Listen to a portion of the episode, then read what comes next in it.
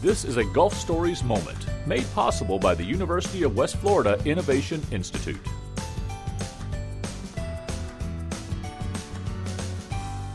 Hello again, everyone, and thank you for joining us for another Gulf Stories moment. My guest today, Mike Myhre, the CEO of the Florida SBDC Network, and we're going to be talking about a business continuity plan and how to survive and even thrive after a natural disaster, something like Hurricane Michael. Mike, how are you? Not too bad, Christian. How are you doing today? I'm fine. Thank you for coming on. So I introduced you as the CEO of the Florida SBDC Network. Why don't you start by telling us what is the SBDC Network? So the Florida SBDC Network is the state's small business development agency. We provide intelligence and resources and data to help businesses grow. Okay. Business continuity planning. When you and I were talking about topics for your appearance here on the show, and you suggested that, I thought, this is great. My favorite kind of topic is something I know nothing about. So tell me, what is business continuity planning? Well, before we talk about business continuity planning, we got to be aware of the fact that Florida, is very susceptible, especially to natural disasters, hurricanes especially, but many others, including, the algae blooms and red tides of recently. Sure. And then also events like that hit closer to home, the spring flooding in 2014, and then also, the Horizon oil spill. So we're always at threat, it feels like. Always right at the edge. Some way, yeah. And so it's not a matter of if, or it's more of a matter of when a disaster will strike. And so our small businesses need to think business continuity, and business continuity is the ability to overcome a disaster event and to plan effectively for that. Mm-hmm. So it seems like a great idea. Is this something that you find when you're talking with and your team's talking with small businesses? Is that a normal part of the planning, or is that something you guys bring up and people say, hadn't thought of that? Regrettably, it's not a something that a lot of small businesses are proactive about. Mm-hmm. And so we make sure that when we're meeting with a business and we're helping them think strategically about the long term, that we're also talking about how to overcome disaster events, whether or not they're man-made or natural disasters.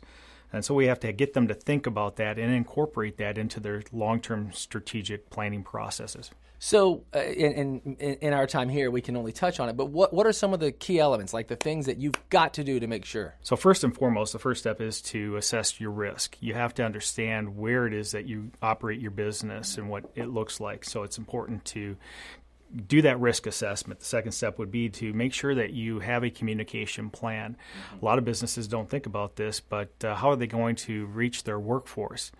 And communicate that they're back open for business. We've seen a lot of that with Hurricane Michael, the inability to reach your employees, but also your suppliers and vendors.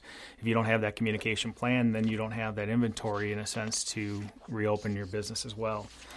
I would imagine with something like this, when you start to go through these key elements, do you find, I know there's a lot of wonderful small businesses out there, but when you start pointing out those things, do you find people say, yeah, I wouldn't have thought of that, or I hadn't have thought of, when they sort of see it all compartmentalized, they think, wow, gosh, there's a lot to think about here. Yeah, no, absolutely. Most of it's common sense.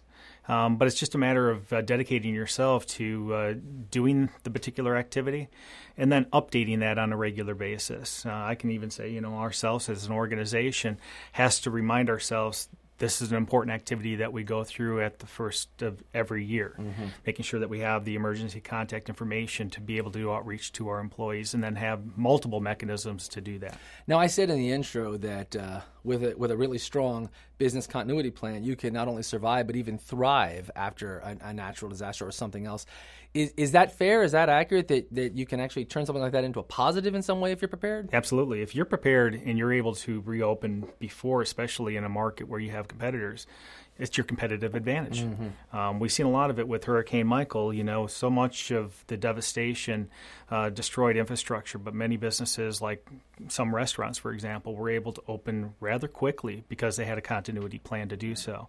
That allowed them to be one of only a few that were actually open and available. So yeah, that would be thriving, certainly. That's something that may thrive for a relatively short amount of time because other businesses are going to open eventually. Can a good, strong business continuity plan also help you thrive, sort of long term? Yeah, absolutely. It gets you to think about the long term and the opportunities that exist for you when you overcome a particular event. It can also help businesses, and many businesses who go through a disaster event recognize they also have to make shifts or pivots within their marketplaces. What they have always done or what they've always sold might no longer exist after a disaster event. Right. So they may have to diversify. They may have to change or think about other ways to sell their product or service to other markets. Yeah, it's the kind of, it sort of forces you when something like this happens to rethink everything. It's almost like when you start to sell your house, you're like, I've got to fix that thing I've been talking about for 3 years. I can't ignore it anymore. You know, it's time to really sort of evaluate everything. That's a great analogy. Yeah. Mm. Okay. So let's talk. Here's something I asked you. We're talking about to Mike Myhre, the CEO of the Florida SBDC Network. I remember a few months ago, I asked you a question, and I remember you kind of laughing like, that's a long answer. So knowing that going in, I'm still going to ask it. We'll look for the most succinct answer we can get. How does the SBDC, how does the state of Florida define a small business? Meaning, I have my own little business. I'm the only person I employ. Do I count, or are there parameters? How does that work? No, you do count if you're a self-employed individual as a small business here in the state. The definition of a small business varies depending upon who you're asking. The general definition that's often talked about is the federal definition, or a part of the federal definition that defines a small business as any business with fewer than 500 employees. But the reality is it's dependent upon your industry and the size of revenues. When you look at the federal regs, it's actually about 13 pages long that defines small business. Well, let's not go through all 13 right now. No. But at the federal level, that's how they define it, is fewer than 500 employees is the general definition. Okay. We define it a little bit different. And I think it's important that we segment it more than just small business and large business. So we often talk about the self-employed individual, the micro enterprise. We talk about the startup company, and then we talk about the small and medium-sized enterprises that exist in the state of Florida. Now, early on here, when we first started talking, I asked you, what is the SBDC? Let's talk a little bit more about that, because I know this is not just your job. This is a significant passion for you. How did the SBDC start? What really is it? What is your mission? What are you guys trying to do? Yeah, I can talk about what the SBDC is and the features and services in which we offer. However, I think it's important to define why. Small business, especially here in the state of Florida, is extremely and critically important to the state's economy. Here in Florida, we have 2.5 million small businesses. And the vast majority of those, like 98% of those, are actually have fewer than 100 employees. And 80% of those are actually self-employed individuals. But those businesses, those 2.5 million businesses in our state, support about, their activities and investments support about half of our overall economy, our $1 trillion economy here in the state of Florida now. And they employ almost half of the private sector. And they're creating 8 out of every 10 jobs, new jobs here in the state of Florida. So as we think about, there's 1,000 new residents moving to Florida every day. And by 2030, we're going to have 6 more million people in our state than we have today. That is growth that is going to happen in the next 10 years that it took us the last 25 to realize. Why is that? Do we know why that is, why we're growing so much? Well, I think Florida is an extremely attractive place not only to live but also to do business. It's a great place because of the business friendliness and the regulations and that the fact that Florida is extremely resource-rich in many different ways, makes it very attractive for businesses to start and grow and relocate. So we're talking to Mike Myhre, the CEO of the Florida SBDC Network. You're talking about how many small businesses there are. This is a huge deal in our state. As you said, nearly half of the private people out there are working in small businesses. Is it standard operating procedure for small businesses to come to the SBDC? Do you feel like you wish a whole lot more we're checking in with you guys to get advice and tips? Is that, or is it like the norm to come? I would like to say that it is the norm to come, but we often hear that we are the best kept secret. And to me, that is not a good thing to hear about your organization, or for that fact, any business. You want people to know about you and the resources that you can offer each year, but our capacity is also limited. Sure. I mean, what we do is provide professional expertise at no cost. So I have certified business professional consultants that are in the areas of expertise that most small business owners generally don't have. We know small business owners have to wear many hats, and they're usually very, very good in understanding the service or product in which they're selling, but they don't understand necessarily the market or approaches to sell. 90% of all businesses, and this is a study done by the Small Business Administration Office of Advocacy many years ago, but it still holds true to this day. 90% of the businesses that fail for one of two reasons, and that is of a lack of knowledge and a lack of experience. So the SBDC exists to bring and be a part of that team that unbiased team to the business owner about the things in which they don't know, and we can help them move their business along. And, you know, so you're the CEO of the SBDC Network for Florida. That's here at the University of West Florida, but I'm assuming there are offices all over the state. Is that accurate? Yeah, actually, we got our beginnings here at the University of West Florida, and I think that's an important story to tell. 1976, Congress actually developed a pilot program where they identified 8 locations across the country, 4 rural, 4 urban, to test a model that regional universities, public and state universities, play a role in helping businesses grow within their communities. And UWF was selected as one of those 8 locations in 1976. And so for the next 4 years, that pilot program ran.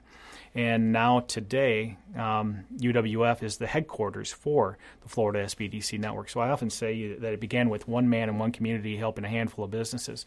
Today, we are over 250 employees strong. We're one of the largest business development organizations in the state. And we have 45 locations and sister relationships with most of our state universities in Florida. When you say, you know, you describe yourself almost as a consultancy a few minutes ago, how does this work? Like, if somebody's hearing it right now and they're like, you know, I've never checked in with them. Do they hit the website, drop you an email, and assign someone to talk to? You know, what's sort of the process of help? You know? Certainly. I mean, there's a couple of gateways in order to come to our organization. One of the primary, obviously, is our website, because we want to make sure that we're addressing the specific needs of the individual dependent upon where they're at within their business venture or life cycle. So we sort of kind of navigate that through our website.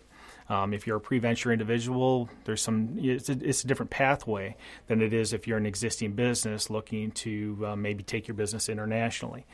So our website helps or tries to help navigate to find what the specific need is, and then we're able to then get you into the SBDC services that way.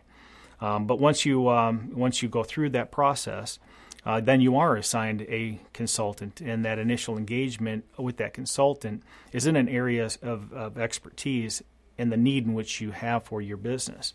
And they do an initial assessment to determine that or verify that particular need and then provide assistance. But just because you meet with one of our consultants doesn't mean that that's the only consultant that you're going to draw expertise from. Each of our regions have teams that have various skills and knowledges within it. And more often than not, one client will meet actually with many different consultants to address all of their business needs. I appreciate that. That was going to be my next question, is if someone hits up the website and kind of describes what they do, does it come up that you're like, gosh, you know, we don't have an expert for that? Or is it because it's such a big network and you've got these statewide buildings and offices, you can find somebody that's going to be able to get them where they need to be? Yeah, absolutely. So even if we don't have expertise within a particular local office, and that local office may be one person or maybe just a few people up to 40 or 50 people that exist within one of our regional offices, doesn't mean that you're not going to access expertise from somebody else somewhere else within our organization. All 250 of our employees are committed to helping our businesses within the state. So our consultants are actually engaged with one another, feeding upon each other's expertise and drawing them in when they have a particular need in which they don't have the expertise or knowledge to address. Okay. Well, here's something. What does it cost? I mean, how does it work? What's the charge? No. So we offer our professional consulting services at no cost to small and medium-sized businesses. And I say no cost because they're not free. We are supported principally by taxpayer dollars. We receive funding from our federal agency partners or Congress. We receive funding from the Florida legislature, and we receive funding from our institutions of higher education, which have an SBDC or host an SBDC. They are vested partners in what it is that we do. And in turn, the expectation is that we're helping these businesses grow and add back to the tax base at a much greater rate in which in return for the investment in which we receive. Wow, Mike, it's really incredible. Again, we're talking to Mike Myhre, the CEO of the Florida SBDC Network. It's incredible that These services exist in a significant way. Statewide experts, they can help so many, from a small business of 1 to 500, and then, of course, depending on the different parameters for the different industries. And it's no cost. You know, I can see why you'd say you're the best kept secret. It feels like once the word gets out in a more significant way, everybody's going to be like, I'm next, which probably is your dream, I would imagine. It certainly is. I mean, and we want to make sure that our expertise align with what the specific needs are of the businesses. But our niche, I think, is important to define as well. Our niche, when it comes to our expertise and the things in which we can do, really exists with companies that are between 5 and 50 employees, that have $500,000 to up to $50 million in sales and have been in business more than 3 years. Now, that's not to say that on either side of that, that we don't provide assistance, to the micro enterprises, the self-employed individuals, or those up to 5 employees, or even those that have more than 50 employees. But when we talk about our target market focus, where our expertise best aligned to help companies, it's really in those stage 2 companies that are defined that way. Well, I appreciate that you pointed out that there is sort of a niche, although, as you said, that's not to cut anybody else out of the deal that has questions or interest, but that's good to know that you've got that wheelhouse area as well. I've been talking to Mike Myhre, the CEO of the Florida SBDC Network. Mike, I sure appreciate all your time here today. We've gone a little long, which is great. I wanted this conversation to go. That's the beauty of podcast format. We get to just talk. I'm quite positive, and we've done this a few times, but let's do it again. There are people out there that maybe had heard of the SBDC but didn't fully get what it exists for them. How do they find you? What's the best thing to do to get info? Well, the easiest and best way to find us is to simply go to our state's website, which is FloridaSBDC.org. There you'll be able to find about our expertise and about the services or consultancy in which we can offer, also about many of the workshops and training programs that we do around the state as well.